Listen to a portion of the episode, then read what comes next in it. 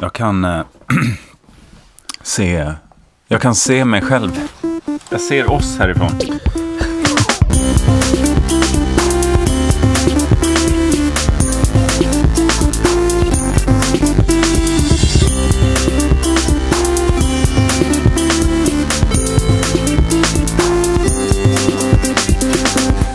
Ja, 50-talet var på något sätt idylliskt, det kalla kriget till trots.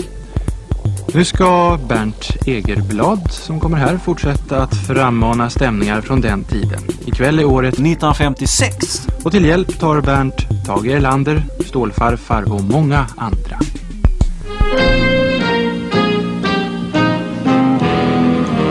Jag minns de hjältar som gjorde mitt 50-tal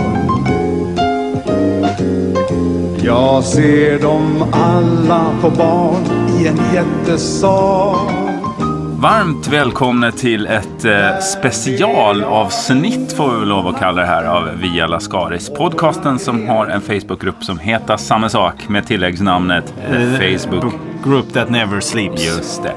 Vi befinner oss idag som brukligt är på produktionsbolaget Munk. Eh, Du har en dator med dig och det har ju inte du för att du vill vara så här, åh jag är så här Macbook-kille som Nej, hänger på café nej. på Söder Nej, och skriver saker. cyklar på en hopfällbar cykel. Så här. Och vill- vill skriver på andra- någonting. Du vet inte vad det ska vill, bli. vill att andra ska titta på mig när jag skriver. Ja, du, eh, vi, vi ska dra bakgrunden till varför det var så konstig signaturmelodi till det här programmet. Det kan vi börja med. Ska jag göra detta? Varsågod. Så här var det ju för, för ett tag sedan. Mm. Så, så, jag kommer inte riktigt ihåg exakt hur vi kom in på detta. Men jag nämnde nämligen Bernt Egerblad. Ege, Egerblad. Bernt Egerblad. Den är tv-gigant. Ja, som var eh, musiker någonstans i grunden skulle Ja. jag säga. Och eh, hade ett antal eh, tv-program på SVT. Två om flygel till exempel. där han och Hans någon claim annan. to fame. Ja, där han och någon annan satt och spelade minnenas mu- musik. Kan Var man det säga. artister han bjöd in? Lite Ja. tack för musiken? Charlie alltså. Norman. Han, han snodde tack för musiken Tack fast för musiken möter eh, någon, någon Så mycket bättre. Just det. Fast Hyllning, ja. Extremt billig version. Och jag minns mitt 50-tal gick typ, typisk onsdags, torsdags, eh, klockan åtta tv-program. såklart. Ja, på den tiden under eh, sent 80-tal, tidigt 90-tal. Sent 80-tal var det väl. Mm, Eh, gick då 10 veckor, ett år per avsnitt avhandlade man. 60 minuter. Ganska mycket. 60 minuter om eh, 1951 till Men det fanns ju 1951. inget annat i tablån. Det var ju inte så här, oj, då får vi klippa ner eh, America's Funniest Home Videos Nej. för att få plats med Egerblad. Nej, utan- sen kom 5 kanske efter det. Möjligtvis. Möjligt. Då var det fest i så fall. Då var det lite annat tempo. Ja. Men ja, och eh, jag satt och tittade på denna serien för att det fanns två kanaler hemma. Mm. Och dansk TV1 hade vi också. Just det. Eh, I men, Skåne. och eh, 50 till 51, 52, 53, 54, 55 var inte så Det var superspännande. en transportsträcka för Ja, dig. det får man vara. Så det var fem timmar TV där. I väntan på det gott, ja. Väntan på 1956. Vad hände då? Jo, så här. 1956 var året då Elvis eh, gick till RCA, Mm. skivbolaget. Och blev stor. Och, blev, och slog igenom. Och det här säga. har vi ju berört i Vela Skaris. Ja. Och då sa jag när vi berörde det att då borde vi göra en special i så fall. Där du får berätta Elvis historia. För du var lite missnöjd Så med här, Egerblad. så här med Egerblad, som Ja. jag ändå tänker är musiker, ändå har vuxit upp där omkring Mm. eh, och borde ha någon form av eh, förhållande till Elvis Presley. Det benämndes med en och en halv mening att ja, Elvis slog igenom, bla bla bla. Han tyckte inte det var så viktigt. och sen gick de vidare till Gunnar Sträng eller Alice Babs eller vad det nu kan ha varit. Ja, eh, Tutta Rolf. Tutta Rolf, Ja. som var stor 56, hade ju sin comeback Ja. revival show på Ja. Maxim. Nej, men man, man, hade- det var så gammalt redan då, men man hade inget annat. Så man, lyssnade det var, man får tänka på det var ett annat tempo. Om något var stort för 30 år sedan på den tiden, då var det fortfarande stort. Då var det väldigt svårt. Det är inte som Justin Bieber som kanske har en brintid på tre och ett halvt år. Nej, alltså effekten är ju densamma fast under mycket, mycket kortare tid. Mm. Så kan man väl säga. Ja. Exakt så. Eh, Och man når ungefär lika många människor på 30 år på den här tiden som vi Ja. idag når på tre, tre år. Då. Precis. Vad är det One Direction har? 11 miljoner följare på Twitter. Mm. Och 11 minuter kvar i fame. Ja.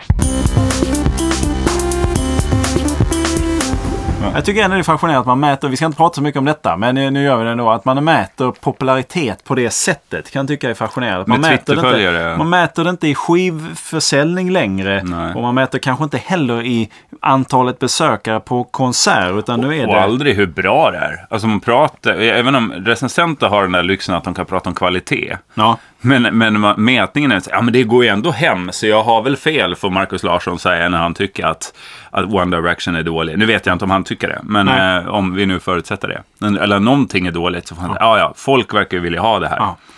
Så att, eh, Ja. Nej, så var det ju inte då. Så var det inte då. Nej. Elvis hade inget Twitterkonto. Han hade en fanclub kan jag tänka mig. Han hade ett Twitterkonto. Ju. med, med brev, Ja. flygpost. Just det, så här säckar, så här randiga postsäckar ja. Ja, det var också eh, ganska roligt tyckte jag eh, då. Jag var också, alltså fanclub-svängen fanns ju kvar även när jag växte upp. Mm. Ja. Det var ju på upphällningen då. Du är född 76. är jag född. 76 och Ja. jag är född 78. Man kan säga att vi har upplevt själva brytningen mellan de två världarna. Jag hade till exempel skrivmaskinskrivning Ja. i, i skolan och datakunskap. Där går Parallellt. också, där kan jag tänka mig att där går också äh, grejen in att du har bott på Gotland. Och för, där- för, att jag, för vi gick rakt på datorerna. Vi hoppade över skrivmaskinen. Han är ändå aldrig två, skrivit. två år äldre än vad du är. Ja, och ni skrev aldrig, alltså bara för att lära sig fingersättning och sånt där. Körde på dator direkt. Ja, Nej, det, då kanske det säger mer om en geografisk plats än en eh, tids... eh, Ja, jag tror faktiskt att det spelar in. Men även när jag kom till radion Mm. så var man med om rullband. Jag har klippt i rullband, jag har gjort enkäter på rullband på stan. Alltså man går ju faktiskt de facto ut med en bandspelare. Sjukt. Med två band som snurrar som man har sett i så här gamla krigsskildringar och sånt. Eh, Ernest Hemingway lär ha haft en Nagra, eller vad Ja. de hette. Eh, En Tascam fa- 500, en sån här gammal. Som nu finns i digitala format. Eh, och då, då, det har jag jobbat med och klippt. eh, Och det har du också.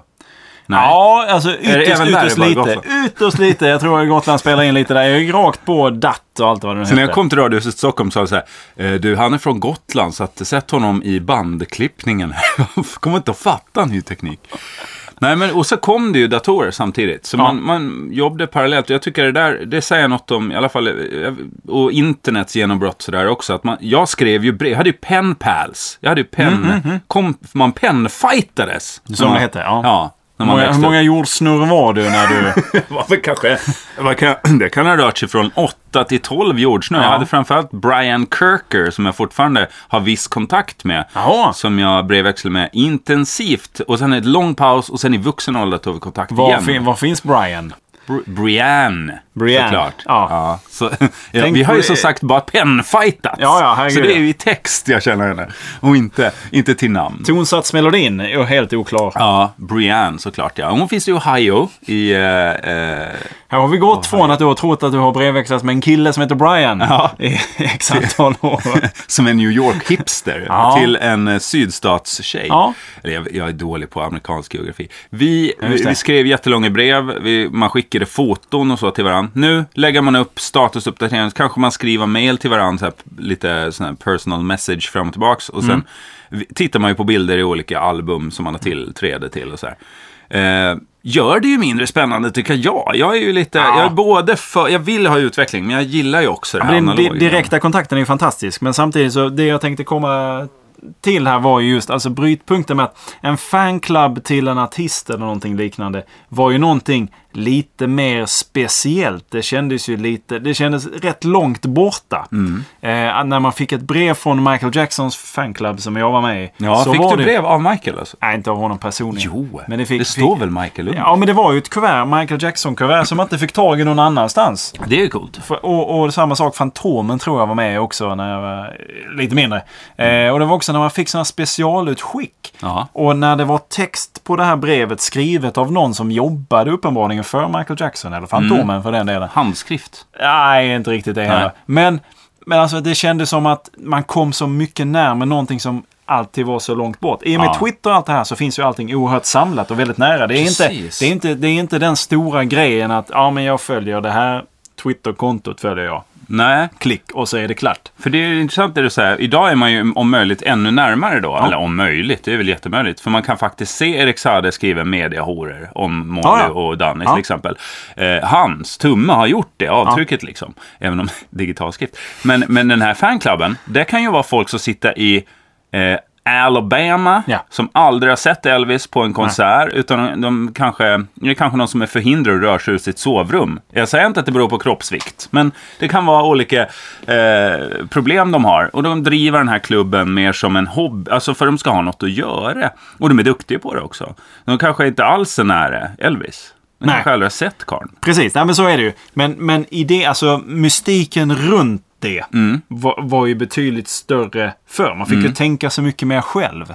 Eh, än, än nu får du allting serverat, pang bom. Jag säger inte att varken det ena eller det andra är rätt eller fel. Nej, det är något men, annat. Men just att när man kom hem en fredag och så låg det ett brev från The Michael Jackson International Fan Club och väntade. Det är klart att det var lite spännande istället Ja, för då att spelar det ingen roll om han har varit i närheten. Nej, verkligen inte. För att det var ett brev så var det hans ben när han står liksom på tå. Så som han, var hans signum, att han ställde sig Du på känner, tå. det där är ju Michael. Det Det där, det där, här är någonting speciellt. Ingen annan som har detta. Eh, I den lilla byn där jag bodde. Eh, och det var ju väldigt spännande. Men det kom i aldrig fel då. Någon granne som också brukar stå på toa på det sättet. Nej. nej, nej. Jag bodde helt själv. Just det, Eh, din egen by. Ja, Du ägde en by. jag ägde en by på den tiden. Det är väl dags att komma in på dagens Ja. ämne så att säga. För Elvis berörde inte Egerblad. Nej. Och därför är det dags för dig att Ja. på mitt, min inrådan ge den rätta bilden av Elvis. eh, Elvis har ju berört mig. Ja, nu är det dags att beröra honom tillbaks. Ja, nej, men jag kan känna så här. I en tid nu faktiskt, det låter som asgammal, men så här är det. I en tid där oldies-stationerna, alltså de här Mm. radiostationerna som bara spelar gammal musik. Som vinyl har vi här i Stockholm, det finns flera olika upplagor runt hela världen. I en sån tid där eh, en artist som Elvis är på väg att fasas ut. Mm.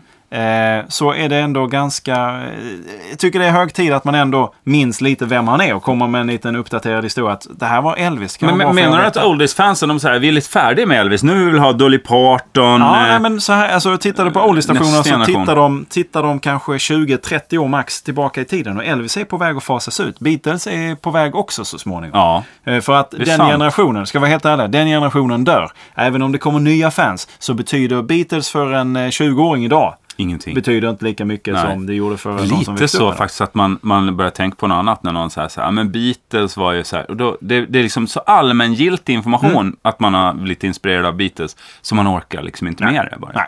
Bill Haley och alla de här, de är ju borta för länge sedan. Ja. Det är bara några få som är kvar. Jerry Lewis och så vidare. Men, Men allting in- kommer fasas ut. Du, vi, vi kanske ska börja där, Vi, vi, bör, vi, börjar, vi börjar från 1956. då. 1956. Då lämnar Elvis Presley, Elvis Aaron Presley, född, eh, han är väl född i Memphis tror jag till och med. Och stannar väl kvar där hela livet mer eller mindre. Är det Wikipedia som är källa? Ah, nu, nu tror jag jag tar det från mitt eget minne, därför kan det också vara lite fel. Ja. Eh, Det är något ni gärna får göra eh, när ni lyssnar på det här avsnittet. Alla faktafel i ett eget inlägg på Facebookgruppen. Ja. Kommentera allt som är fel. Men ha. ni behöver inte vara hårda i kritik. Alltså, Nej. detta är någonting som jag... Det ska få vara fel. Ja, det får ju vara det. Så får ni gärna rätt säga, ah, det skulle nog vara lite mer så här, ja, Mm. tanken med allting, allt detta är ju gott så att säga. Nåväl, 1956 så lämnar eh, Elvis Presley Sun Records som var en, mindre, en, ett mindre skivbolag. Där hade han spelat in eh, It's Alright och lite annat sånt. Mm. Eh, då lämnade han för RCA som var ett betydligt större skivbolag. Han gjorde detta för de fick betala i runda slängar 35 000 dollar för Ja. att han skulle gå över. Det var den högsta siffran då. Oj, för, rena fotbollsköpet alltså. Ja, det får man säga. Men du, var det så att RCA hade massa storingar och gjorde folk stora? Det var lite deras grej va? Ja, det var väl ett ganska stort... Ja, de var, det var, man kan säga att det var ett Motown innan Motown. Ja, Skulle man kunna säga. just det. Ja. Eh, Och Elvis får sitt genombrott bland annat med Heartbreak Hotel här nu, eh, 1956. Ja. Eh, och efter det så, så han slog ju igenom på ett Justin Bieber-sätt. Alltså, på men- YouTube med Nej. egen talang? Ja, nej, men, jag- och alltså, alltså att just att han blir en sån enorm flickfavorit i första hand. Mm. Eh, nu ska jag också säga då att det var via min mor som jag upptäckte Elvis. Hon var ju den som guidade mig igenom mina första musikupplevelser, vilket var Queen, Beatles och Elvis Presley. Mm. Och Jerry Williams. Ja, det ska alltid finnas en svensk krydda Ja, det ska, på det där. ja, men Jerry var ju på något sätt lite en eh, svensk... Li- lite dill i jambalajan ska det alltid vara. Han var någon svensk Elvis Ja. utan... Ja, det får man ju säga. Alltså. Och Ja, också någon- att han har stått sig så. Eh, ja, resten är på något sätt eh, historia, så jag vet inte Ja, vi kanske avrundar där. Tack ska ni ha. Och Elvis eh, fortsatte sin karriär. Eh, ett- 1900, eh, vad fan var det då? 1958 så Ja. åkte han väl in i lumpen tror jag. I Tyskland. I Tyskland. Gjorde värnplikt. Gjorde värnplikt. Och gjorde låtar om det. Ja, han skrev inte så oerhört mycket själv. Nej. Han var ju en eh, Britney Spears-produkt på det Just sättet. det, han var artist, inte låtskrivare. Nej, det var han. Och han var ju verkligen artist. Det är som, han, han var ju en man som fick... Eh, eh, det fanns en show som heter Ed Sullivan Show. Ja, det stora showen i USA Ja, det var då för någon form, artister. ja, verkligen. Och eh, det, han var ju på den teatern där David Letterman har sin show nu. Det är ju det Ed Sullivan Theatre. Mm, det här tror jag vi har berört Ja, det tror jag också. Jag bara friskar upp minnet Ja. här. Var det Men- därifrån du blev utslängd? Ja, det har jag blivit utslängd på. Så, All, cirkeln går samman här. så jag, jag har varit nöjd att varit i den här teatern. Så jag har ju varit på det här stället där Elvis då gjorde ett av sina mest bejublade framträdanden. Mm. Men nu, då var han precis ganska nygenomslagen. Eh, och det var sagt så eh, att man inte fick filma honom från eh, midjan och neråt. Just det. Man För- fick bara filma överkroppen. Och det var inte för att han var vanskapt på något sätt Eller eller, att han var, blev plötsligt tjock över låren eller Nej. någonting. Utan det var, det var höftrörelser. Höft, precis. Han rörde sig eh, sensuellt. Väldigt. Och när man tittar på det här inslaget, det finns på YouTube, det är bara att titta. Så ser man då att man ser bara en överkropp. Han är ju ganska uttrycksfull med överkroppen också. Men man, det är inte i paritet till allt det där skrikandet som pågår från publiken. För de är helt tokiga. Det kommer från underkroppen. Det kommer ifrån och han, han rörde höfterna som ingen annan faktiskt hade gjort. ja, eh, det, han var tidigare. först med det ja. Det var han väldigt tidig med. Men var det så, tänker jag, att det räckte med en överkroppsbild för att folk skulle bli till sig i trasor och trosor och allting där hemma? Alltså, ja, han, man får Han var väl, sexig, liksom. Man får väl ändå säga att han utstrålar någon form av eh, sexualitet. Han var väl ganska snygg också får man Ja, säga. stilig karl. Ja, mycket. Precis som James Dean så hade vi Elvis också någon form av eh, bad boy-karisma. Eh, och, men Elvis var väl också, han var väl lite sötare också samtidigt. Så han hade lite, Ja. han var både eh, pojken som man tar med sig hem till mamma och, Och sen man... går ut och tar Ja. droger med. Ja, Ja, kör utan eh, hjälm eller på att säga, motorcykel. Ja. Och sådana Han var hela- vidrigheter. någonstans hela paketet. var Ja, ja. läskig och mysiga. Söt, Sötsur var. Ja. Vad heter det? En annan grej. 1956, då slår han igenom kan man säga. Slår han i Sverige då också? Alltså hur långt efter ligger vi? Ja, alltså det tar, tar väl en liten stund. Men vi ligger inte superlångt efter. Men jag skulle ändå säga att det är inte förrän i, egentligen Då kommer han. hösten 92. så, Samtidigt när, när Sverige tar brons i, eh, i VM. I fotbolls-VM. Ja. 94. Då, ja, men någonstans menar att eh, Carola plockar hem segern i Eurovision med Fångad av en stormvind. Ja, Jag tror att Brolin var tvungen att bli känd först i Sverige. Innan Elvis, innan det fanns plats för Elvis i folks hjärtan. Man kan väl säga så att under Elvis kom till Sverige lite, lite senare. Så jag säga nästan en bit in på 60-talet. Sen Ja. gjorde han ju det där uppehållet. Ska man komma ihåg. Eh, och han var borta ganska länge efter att han åkte eh, och gjorde militärtjänst. I Tyskland som sagt. Men de tänker Beatles var ju i Hamburg också. Eh, vad är det med Hamburg, eller Tyskland och amerikanska artister, eller engelska artister, eller europeiska poparti- Pop och Tyskland, det verkar vara ett jävla tvångsmässigt förhållande. Jag tror, ja, men där, där fick de ju tid att utvecklas. Jag tror de fick vara... Eh, Hur då? Fin- Man spelar klubbar liksom? Ja, nej men Beatles spelar ju... Det var ju en riktig dansbandsattityd på Ja. Beatles innan de slog igenom och blev stora. De körde ju tre, fyra shower per dag. Ja. Och körde sådana här fem, sex timmars pass. Liksom de var stor och malde Ja. alla låtar som fanns. Som, och hälften var långt från någon var deras egna. Utan de körde, det var ju riktig fest. eh, Sån här, jag ska ha fest, kom och spela. Det ska man komma ihåg att musik på den tiden, om man skulle gå ut och, och ha trevligt, eh, dansa, ha kul, Ja. så var livemusik det enda som fanns. För att det fanns ingen spelare. DJn, Kom alltså, först långt senare. på 80-talet när DJ-klubbar slog igenom så var det en stor debatt bland dansband i Sverige om det här var rätt eller fel. Ja. Och de kände sig hotade. Och, och studiomusiker blev också hotade för de tjänade sitt största uppehälle genom att turnera med olika dansband och framföra redan kända melodier. Så det här var ett jävla omvälvande för, för det var så musik framför, det var live Ja, ja, liksom. ja. Man gick ut och såg en orkester och Ja. dansade och var hög som ett höghus såklart på propplösare och allt. Det preparat var ju nästan lätt. Det var ju, det var ju medicin på den. Och då var ju livemusik förhållandevis billigt om man jämför med vad det kostar idag att dra ut några människor som ska stå och jamma på en scen. Så var ju det superbilligt. Liksom. Ja, Eh, för det fanns oerhört många som kunde tänka sig göra det och eh, ja. det var det de gjorde. Ja, Deras precis. jobb gick ut på det. Och det, det är det man blir förvånad med idag tycker jag när skivindustrin står på knäna. Om de nu gör det. Men att många artister, nej men de tjänar mycket pengar ändå. Klart de tjänar pengar, men de tjänar inte lika mycket som de gjorde Inte på skivförsäljning. innan. Nej, precis. Men för artisterna gäller det nu att så här, nu får ni börja jobba igen. Nu är det ut och spela så här, för, för livemusik musik är väl minst lika populärt idag. Ja, verkligen. Alltså, jag skulle säga att då har vi fått en, eh, tack vare att Swift har gått ner, så har vi verkligen fått en renässans att artister ger sig ut och turnerar betydligt mer än vad de har gjort tidigare. Jag kan ju tycka under stora delar av 70 och 80-talet så var det ju ganska sällsynt att de stora, stora artisterna gav sig ut på turné. Eh, de, kommer, de kommer betydligt ofta. Madonna har väl varit här nu de sista fyra åren, har varit här två gånger. Eh. Sur hon har blivit Madonna. Hon Ja, känns som en. Ja, grinig. Ja. Ja, men hon är alltid, hon, är, hon är genial. Nej, jag har aldrig tyckt om henne. Eh, vi sk- skitar i Madonna nu och Ja. återgår till Elvis. Ja. Och så undrar jag så här, när kom han till Sverige första gången och hur möttes han då? Jag vill min- minns några bilder från Bromma flygplats. Ja, alltså jag ska vara helt ärlig och säga att jag har dålig koll på när Elvis har varit i Sverige. Och, Hitta på något. bara. ja, men det kan vi göra. Men det har jag väl inga problem med. 61. Nej, jag skulle Nej, säga att han kom till Sverige 69. Oj, med Ja. Lill, han Lill-Babs? Ja, för så här var det ju. Han tog ju en paus där efter militärtjänstgöring och så. Sen var det ju lite, precis, alltså lite grann som Justin Bieber i One Direction snart kommer att upptäcka att man, det är farligt att vila. Det är farligt att vara borta. Det har jag också Eh, märkt. Det var samma sak med Elvis där. Att det blev en väldigt lång väntan och det fanns en stor oro från The Colonel som då var Elvis manager. Just han det. var överste på riktigt. Mm. Kommer inte ihåg vad han heter dock.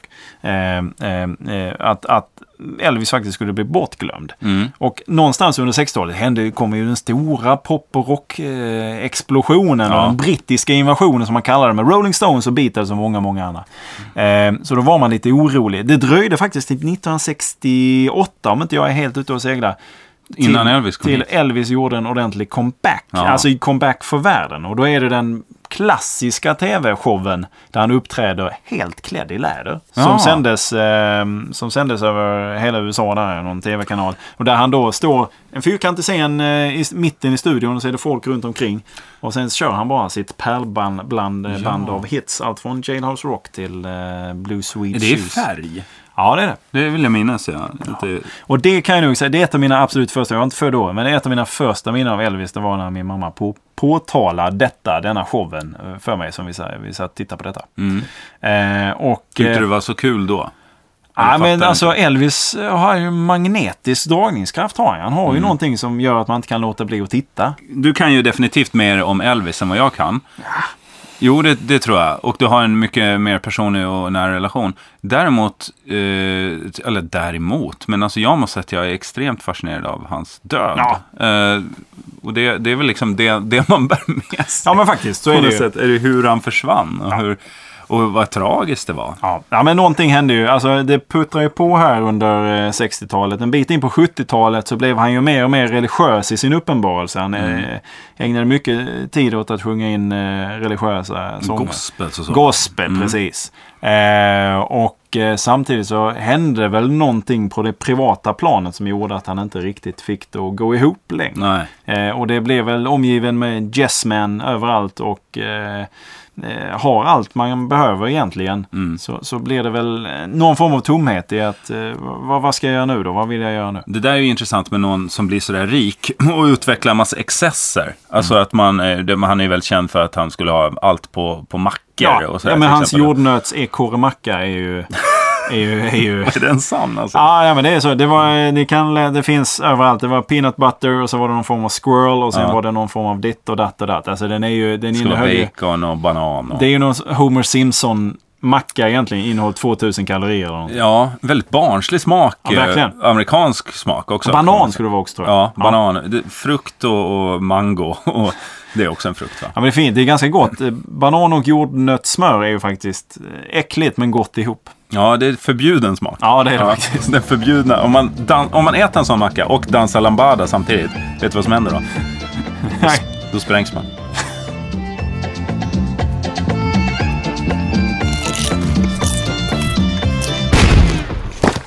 Ska också komma ihåg att precis som så många andra genier och storheter och artister, och musiker och konstnärer så kom han ju från ingenting till att plötsligt få allting. Och det fanns ju... Hur, hur var hans hemförhållanden då? Nej men det var, vi ganska, det var ju väldigt påvat. Han är ju född 1935 tror jag. Eh, bara, bara tanke på hur, hur saker och ting kunde se ut i USA på den tiden. Ja, pre- ransonering nästan. Ja, sen höll, hade han ju också ett väldigt eh, speciellt förhållande till sin mamma. Som eh, sydstater, de har Mm. det. är Ja, det har Det är något lite märkligt. Eh, Och, och, nej, men det var väldigt, väldigt fattiga förhållanden växte han upp. Och sen så kom han till en... Det var ju också att när han fick sin första royalty. För att han hade sjungit in en låt. Är osäker på vilken det var, men det var på The Sun Records. Eh, och då, då var det ju ganska mycket pengar som han fick. Då gick han och köpte en eh, rosa eh, Cadillac. Ja, Och gav till sin mamma. men den kunde han dra av som inspiration. Eh, för att han har ju också sjungit om Cadillac. Ja, det har han ju. Det har han. Men, så den kunde han dra av i bolaget. pro problemet var ju här att han brände ju alla, alla pengarna på detta. Och sen var det någon som fick förklara för honom. Men Elvis, det blir inte, du får inte mer pengar för den här låten nu.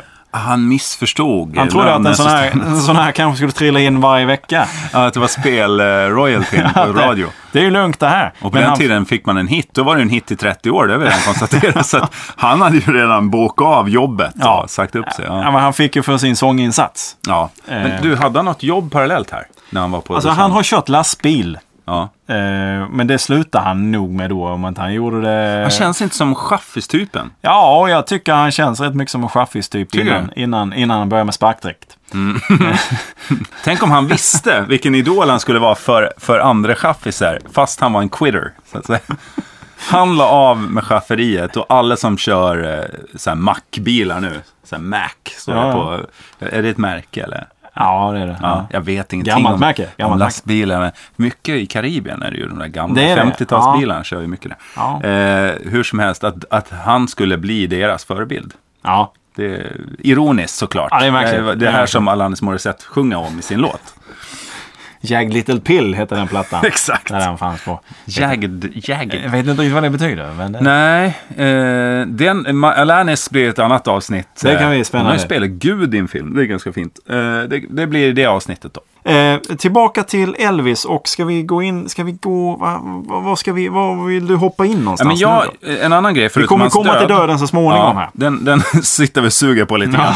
Eh, under sin väg så blir han ju väldigt hyllad och i, i filmen om Johnny Cash eh, så möts de ju bara som hastigast. Hur involverade var deras karriärer? För det måste varit ungefär, jag är ju alltså, lite samma folk och, och Mm, fans och allting. Jag skulle vilja göra den här jämförelsen. Att eh, om du tar den svenska stand-up-scenen. Eh, så, har, så har du, du har... Mm. Som du så gärna återvänder till för att hitta symbolik. Ja men det, det, är väl samma, det var väl samma rörelse där som Det det är mellan. Mårten Andersson, och Snuggen och Måns Möller. Att de träffas på på olika ställen och springer på varandra. Men de älskar ju varandra.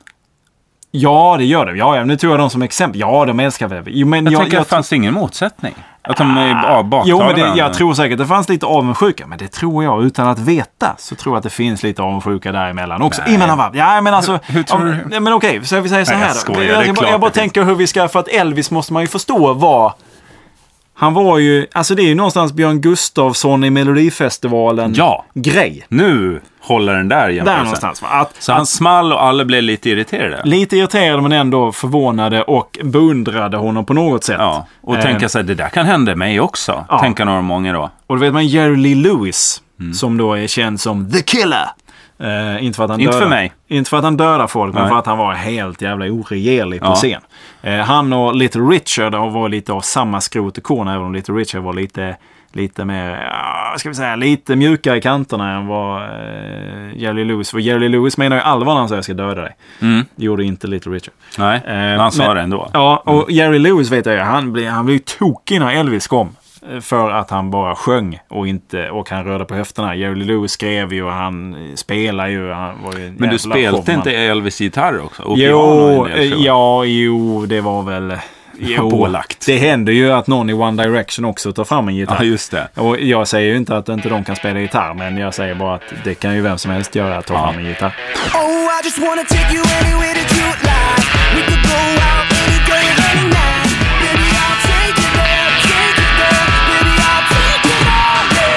Han var en performer Mm. och hade en fantastisk sångröst.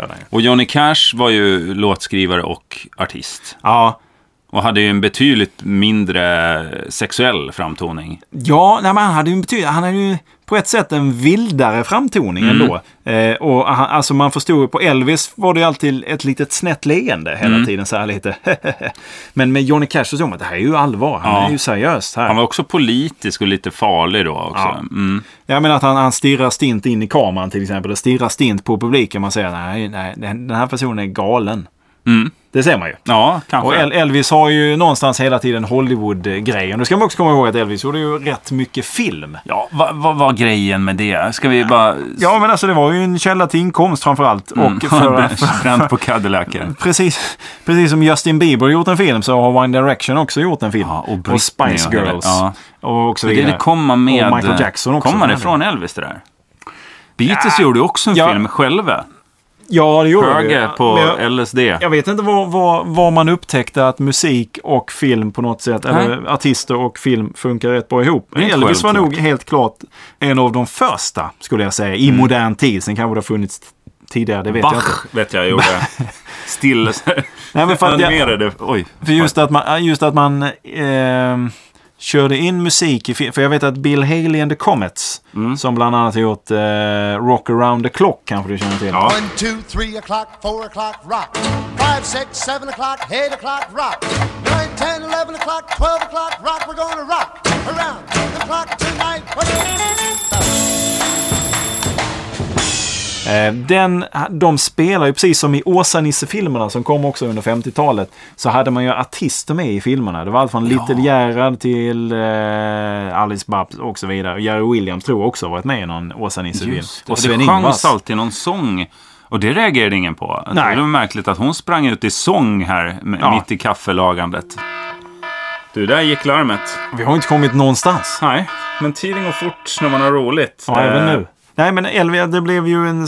Elvis gillar ju inte att göra de här filmerna. Han tyckte det var skitjobbigt för han tyckte han var rätt kass skådis. Men kulan skulle in som Hasse Pille har sagt till mig. en Kul gång när han till. skulle in. Och det var ju ett lysande sätt att få in alla jävla låtar. Liksom. Ja. Love Me Tender. Jag tror till och med att en del av filmerna bär väl till och med namn efter titlarna på en del Ja, men låtar. Jailhouse Rock. Jailhouse for, Rock. for God's sake. Och, eh, Ja, Love Me Tender tror jag ja, också det finns. Var det någon slags tidig musikvideo marknadsföring av Ja. eh, låtarna? Ja, ja men lysande. Inte, alltså filmerna är ju inte mycket att ha. Nej. Fun in Acapulco hade vi också någonting. Jag har aldrig orkat sett dem. Ja, jag har sett ett par. Ja. Jailhouse Rock har jag sett. Men den är ändå ganska... Den är rätt okej. Ja. Det, och det är roligt, roligt kan jag tycka eh, med, med, med Jailhouse Rock är ju att man kan se influenserna i Jailhouse Rock till Michael Jacksons eh, video for Bad. Mm. Som, som, det är lite samma... Mm. Det, det, alltså, de, de spelar olika karaktärer men de spelar dem ändå på ett liknande sätt. Jag kan säga ett drag hos Michael Jackson i Elvis prestation. Sen ska man också komma ihåg att Michael Jackson faktiskt var gift med Lisa Marie Precis, Presley. jag tänker att det var mycket i Jacksons eh, liv som liknar Elvis. Eller i alla Ja, fall var inspirerat av den typen av artistskap Verkligen, som verkligen. fanns då. Liksom. Verkligen. Ja, det Igen. finns inget kvar som du tycker så här, det här borde Egerblad Bernt Egerblad. ha tagit upp just i perspektivet det här hände 1956. Nej, inte 1956 utan det var ju att han fick sitt genombrott. Men han borde ha spelat. Vi borde fått se mer bilder på Elvis.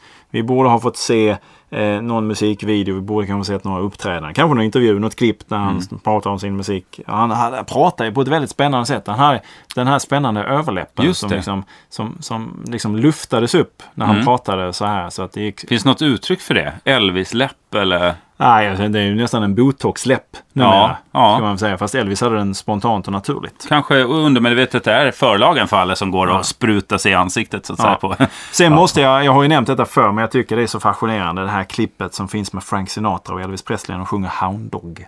Som är en gammal låt. Det ska man väl också flika Mm. In kanske också. och Bara säga att Elvis fick ju rätt mycket kritik för det han gjorde. Och det var, det man hävdade att Elvis gjorde var att han snodde gamla låtar inspelade och färgade. Mm. Eh, och så funkade för att han var vit. Ja, Därför blev det poppis. Lite som Povel Ramel höll på med också i Sverige på sin tid. Han åkte Mm. till USA, eh, snodde lite svart tradd och gjorde till exempel eh, Far jag kan inte få upp min kokosnöt. Just det. Far, jag kan inte få upp min kokosnöt. Ja, nej, men och Elvis fick- mycket kritik för det. Mm. Eh, för, och, och, förståeligt. Och det finns också en parallell faktiskt, kan vi göra faktiskt, ända fram till 90-talet. Här, att, eh, det fanns en grupp, det handlar inte om samma, men det är, det är ett bevis på att det funkar bättre om man är vit, uppenbarligen. Mm. Fanns en grupp som heter New Edition på 80-talet som eh, managern Maurice Starr låg bakom. Okej. Och New Edition var ett, ett av de absolut första pojkbandet baserat lite på Jackson 5. Eh, och eh, och i, i New Edition fanns Bobby Brown som sen gifte sig med eh, Whitney Houston. Ja. Bland annat. Och hade ju rätt många hits på egen hand också. Just det. Eh, och Maurice Starr, detta skedde under 80-talet. De hade låtar som Popcorn Love. Bland annat. Hur lät den? Popcorn Love och Candy Girl tror jag de hade två hits. Då kommer de här.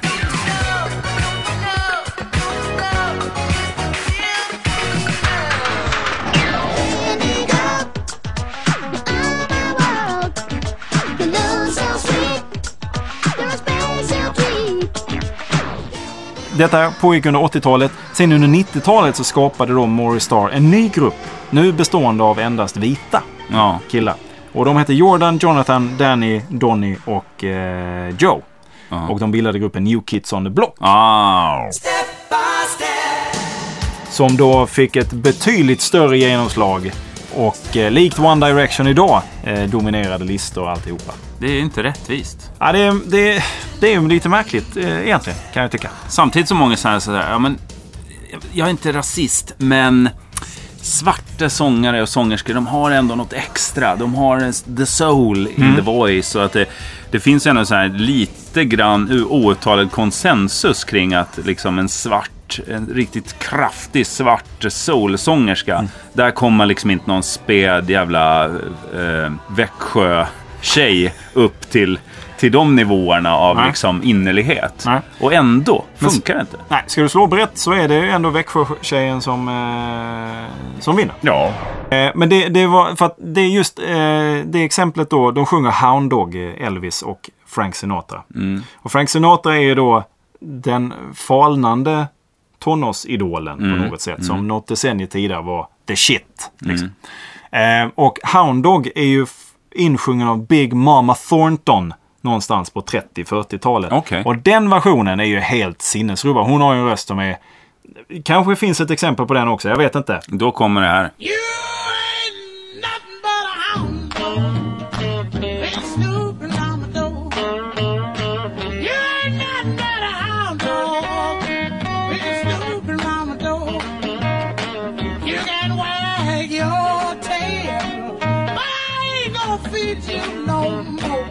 Ja, Big Mama Thornton, Hound Dog var det då. Eh, och... Eh, Det är så mycket musikjournalist över det nu. Nu lutar in. Big Mama. och den, denna fram, eh, sjunger de då, Frank Sinatra och Elvis Presley. I en duett. I en duett. Och de har en hund på scen med någon jävla topphatt. Oj. Tror jag, på sig. Eh, The props. Det Levande kan- rekvisita. Detta kan ha varit i The Ed Sullivan Show också, jag vet Ja, den fanns bara det. inte. Eh, men det är intressant där också just eftersom vi ändå pratar om att eh, Elvis tog eh, svart musik och Mm. eh, gjorde den mainstream. Så sjöng de just Hound Dog som då var Big Mama Thorntons eh, claim to fame. Mm. På något sätt. Tog hennes framgångar och Ja, gjorde den och- på nytt. Ja, precis. Precis. Eh, vi, har- vi har suttit skönt i skinnfåtöljer och pratat om eh, en av musikhistoriens största influenter. Som jag väljer att uppfinna det ordet, eller om det finns, det vet jag inte. Ska vi bara lägga till de sista grejerna här? Sen så... Du Sen har så några checks kvar på din list. Var det sista? här. Sen, Ja. så, sen så, det går ju ut för under 70-talet för Ja. Elvis. Det gör det ju. eh, Och han, han beger sig till Vegas och håller en del Vegas-shower Ja. där då. Och då, Där då, är, ser man att det gått surt. då, då har man ju också sett, alltså det är också det som händer många artister när de plötsligt blir en nostalgiakt istället för att vara någonting som är här och nu. Minnet av sig själv på något vis. Precis. Han drar på sig en massa vikt. Han börjar med någon form av karate. Han har, hans polisonger är, blir Ja, jättestora. de, de blir parodiska. Ja, alltså, han, han klär ut sig till sig själv. Ja, guldsolglasögon som är Ja. jättetjocka bågar. Och nitar och så här mantlar och skit. Yes. Känns, även där känns det som att han har folk, han kan bara knäppa en finger och säga Jag vill ha en eh, mantel med nitar Ja. och så får han det. Istället för absolut. Folk säger nej. Och det var ju så också han började en del av sina Vegas-shower i alla fall. Det är den här Alltså Sprach Satrustra heter den. Ba, Mm. ba. Och då kom han väl in och då hade han ju mantlar och grejer på sig. Mm. Och sen var James Brown hade ju haft på sin tid när han kom in på scen eh, och, och liksom var mer eller mindre fär, eller halvvägs genom konserten så fejkade han liksom att han ah, orkar inte mer. Han la sig ner på Mm. scengolvet. Och då kom det in en kille, cape-kille, som la en cape på hans axlar. Mm. Och liksom skulle föra honom av scen. Men då, då det här är ganska spännande, för då, då, eh, då vaknar liksom James Brown till liv. Nej! Nej, jag ska fortsätta. Jag ska spela lite till. Och publiken var helt tokig. Nej, men kom av nu, kom av. Nej, jag ska fortsätta. Och Elvis lånade en del därifrån också. Men det där är ju svårt att göra enmans eh, entré på en scen och göra det mäktigt. Det är ju så himla svårt. Det är en person. Jag, Hej, jag är ensam på den här scenen. Ja. Jag är lika lång som the average i publiken. Ja. Men det ska bli mäktigare när jag kommer in här än vad det var när ni gick in genom dörren här. Då adderar man en cap En cap. och Elvis Presley. Guldglasögon, stora polisonger, kanske också fäst i linor så att man kan sväva lätt över golvet bara. Eller bara någon som orkar hålla upp en. Ja, en pinne i röven bara, så var det löst. Budget, det gjorde ju Jerry Williams under många år. Men, det, men ja, det gick ju käpprätt åt skogen till slut ändå. Mm. Eh, och om jag har fattat det rätt så dör han på toaletten. han sket ihjäl sig enligt några utsagor jag har hört. Ja, Men precis. Och det, det var säkert en del droger, lite överdoser och skit inblandat där också. Han var väl en av de som knarkade hela tiden. Ja, jag tror det. Ja, jag tror det. Hade han perioder kanske av torka. Och, och, men, då, och då tog han ändå emot väldigt många utmärkelser för sitt arbete mot droger. men alltså, vem skulle kunna arbeta bättre mot droger än någon som verkligen Ja. ser dess baksida? Det Så- där så har jag i alla fall aldrig haft någonting emot. Så kan det vara. Ja, nu, nu ligger han ju begravd. Jag undrar om han ligger där i Memphis någonstans. Jag tror det. Jag är osäker. Jag har ju Ja. aldrig känt något behov av att besöka mig. Jag tycker det ligger för långt bort. Du har inte varit på hans eh, Graceland. Ja, precis. Nej, det har inte varit. finns ju en liten story om Bruce Springsteen faktiskt. Att han eh, bröt sig in på Graceland. Mhm. Precis när han slog igenom Born to Run och var ute på turné med Born to Run-skivan där. Så var de i Memphis. Och han och Little Steven åkte till Graceland. Och det var ju stängt liksom. Men de tänkte, vad fan, jag är... Ja, vad fan. Det var första, en av Springsteens första hybris-ögonblick. Mm, att, Ja, men jag är ju ändå Bruce Springsteen. Jag har varit på omslaget till Newsweek och Time Magazine samma vecka. Det är klart han vet vem fan jag är. Mm. Så de, de tog sig över en mur och gick upp mot porten. Varför då ta sig in på det sättet? För det var väl stängt. Alltså det var inte, Elvis levde ju. Och så var det en väktare som eh, gick emot dem och frågade vad fasiken håller de på med? Och då försökte de förklara, ja men eh, jag är Bruce Springsteen och det här är Little Steven. Ja det skiter väl jag i. Ja men vi är ju, eh, Elvis är inte hemma, fuck off.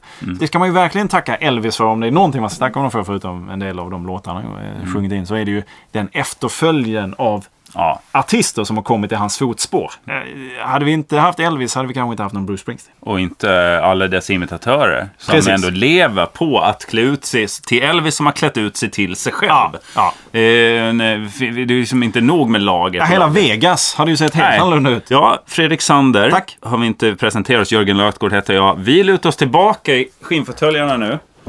Och bara njuta av att Så vi har gjort vi här. någon slags kulturradio av Via Skaris. Ja, alltså. ja, ja. Väl mött nästa vecka. Då är det ett helt annat gäng och helt andra ämnen. Ja, och man kan väl också flika in och säga att är det någon form av artist eller någon Ja. sån som ni tycker att vi borde kanske grotta ner oss i lite Ja, grann? inte Michael Jackson. Ja, men det kommer ändå. Ja. Eh, och inte Bruce Springsteen heller, för det kommer säkert ändå det också. Så ge oss förslag på, på eh, Facebookgruppen som aldrig sover. Ja. Eller skriv ett mejl på vialaskaris.munk.se. Vi tackar er, vi tackar Munk, vi tackar för oss. Hej! Hej, hej!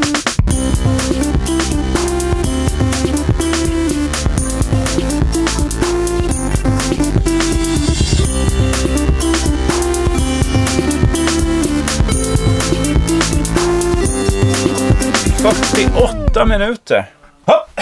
Vart lägger jag fakturan?